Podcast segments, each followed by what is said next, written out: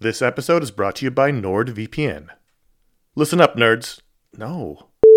Good evening, Mr. and Mrs. America, from border to border and coast to coast and all the ships at sea. What? Hello, friends. Do you have a computer? Of course you do, because it's not 1987. Hell, you're listening to this on some kind of computer right now.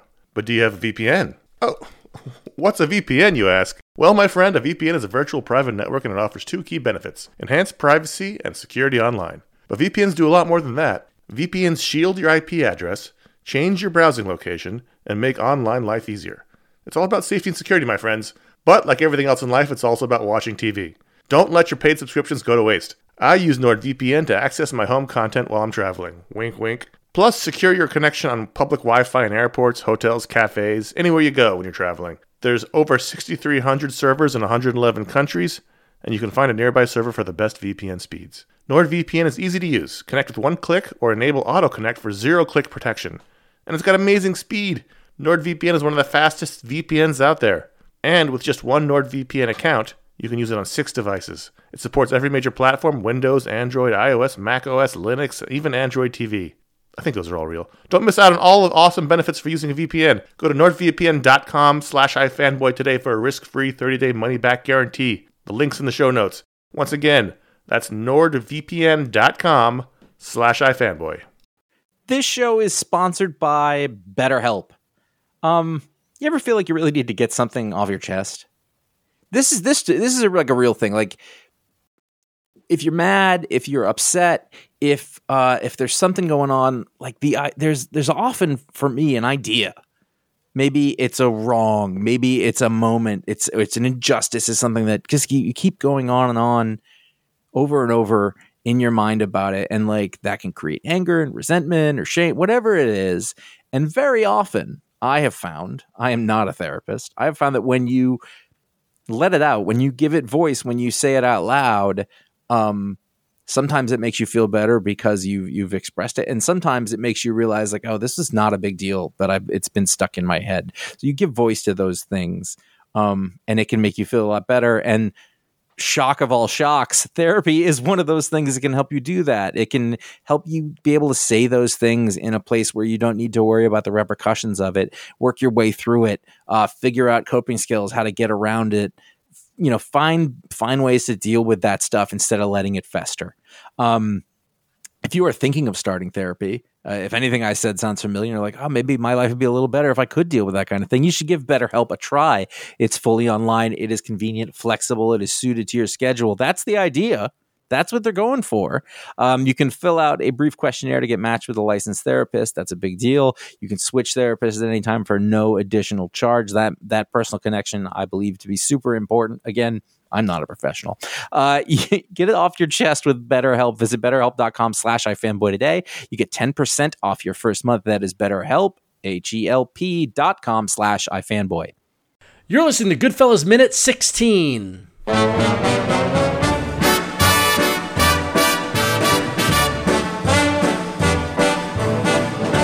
I know I'd go from rags to riches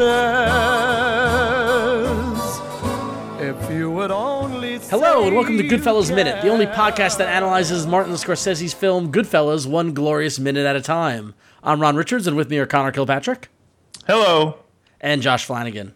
Hello, everyone. We're back together, the gang. Conor, you, you're back and joining us.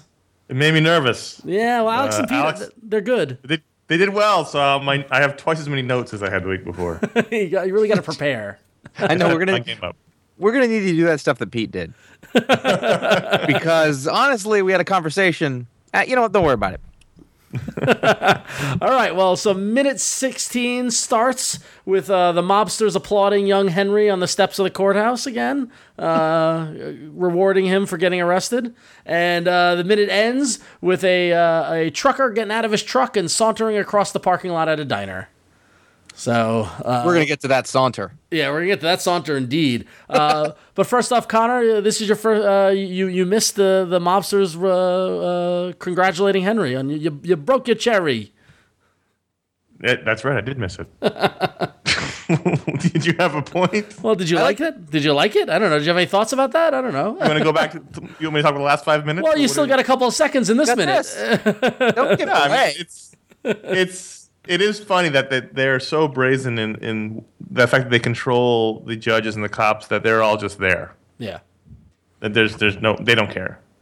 There, there's at one point where everybody's mobbing Henry and they're hugging him, and the and the camera spins from Henry's point of view to the top of the stairs, and you're looking down on him, and everybody's pinching his cheeks and grabbing him. At one point, Henry points at somebody and does the gun like, "Hey."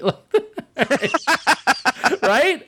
Yes, he does. I'm so worried that that guy is going to listen and he's going to feel really bad about himself. I really like that that like this had a really natural sort of sound that they just let them all be like, yeah, yeah. It's kind of dead and weird sounding and it was I guess it was kind of realistic in that way. I like how they also are all coming at you. Yeah. Yeah. That's sort of the when you, you start this minute, it's the first thing. They're all coming at you. I have dreams like that. and Well, they're they're, they're all coming at you, and then and then it spins, and then you're with them. You're coming at Henry, and it's it's that slow zoom. Wow, it's actually that's a hell of a metaphor, isn't it? It is right. Well, there's graduation. also there's, there's a lot in this film, and it, it'll come up later on in, in this week, in which the camera is either you or it creates a very claustrophobic feeling of being surrounded by everybody. right. Mm-hmm. and he, that's something that's, that Scorsese excels at in this in this film.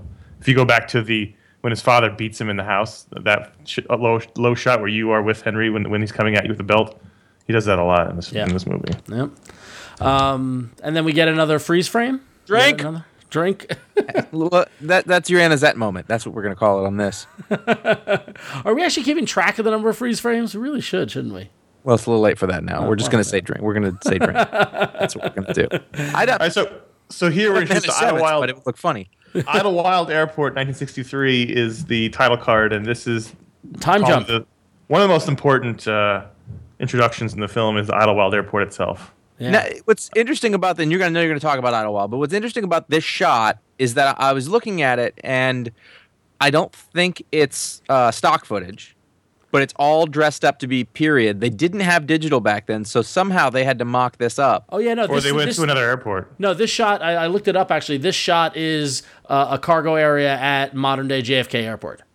Yeah, So look, th- you can see the city in the background. Yeah, th- this is actually uh, on location, and they, they mocked up this section with the re- with the old cars and all that sort of stuff to look at.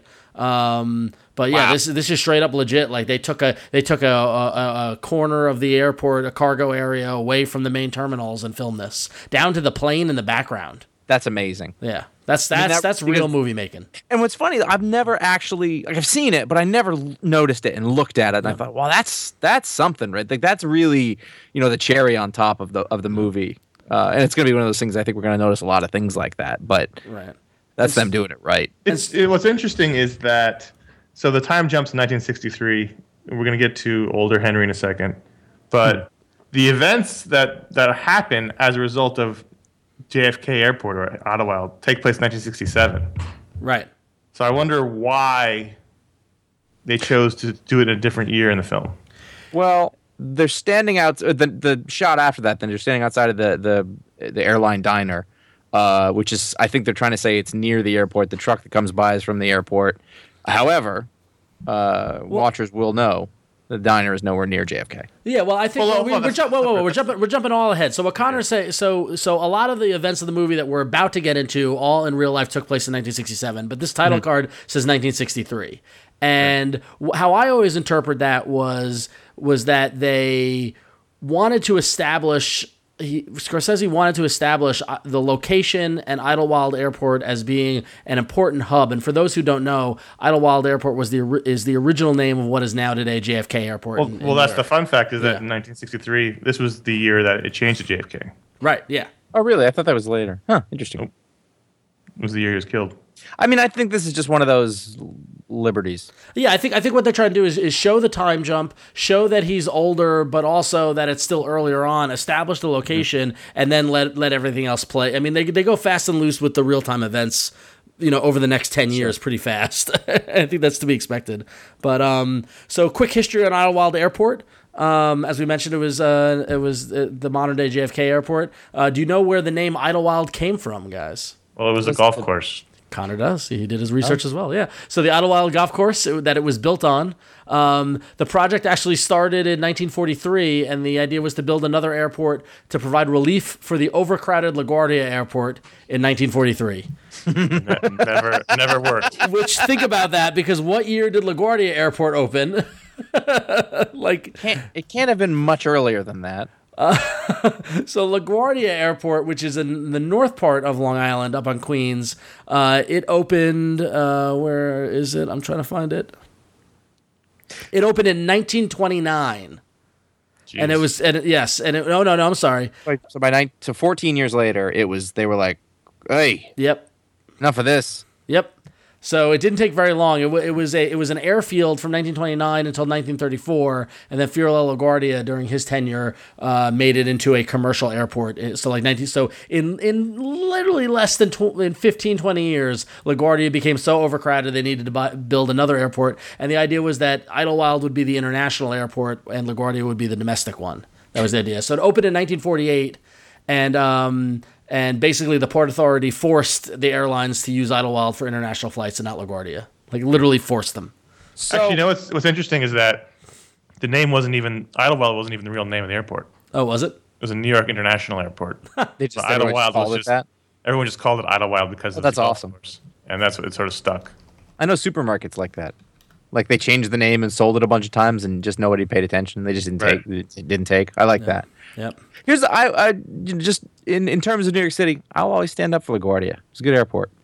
I like As LaGuardia- long as you didn't. It, I lived near there. You only stand up for it because you lived five minutes from it. Yeah. Exactly. Well, no, I- I'll jo- I'll join Josh in that in that for the majority of my life, LaGuardia was the go-to airport. Of course it was, Like but it, it- doesn't mean it wasn't a terrible airport. No, no, no, I know. But I'm saying is that like like literally every flight I took, you know, as a kid and like through the 80s and 90s was at a LaGuardia. I remember it could be, you know, growing up on the North Shore of Long Island, dri- taking the Northern State all the way across, going by Shea, and then going to the airport. And it wasn't until you know 2000s or so that I completely just switched, and now every all my flights go through JFK. Right. I'll do LaGuardia whenever I get the chance. It's easier. You just get on that little bus there. You get over to the N. Yep. You're done. I think it's also Or, gr- or if you live right where the N is, like Yeah. I did, that's also helpful. It's also great from a historical standpoint um, because there are so many decrepit, falling down old airplane hangars with the old American Airlines logo and stuff. I love it. Like from a historical standpoint, I, yeah. So I like it. I like that. I like that the Conor that the name of Idlewild Airport was never actually Idlewild Airport, except the three-letter identification was IDL.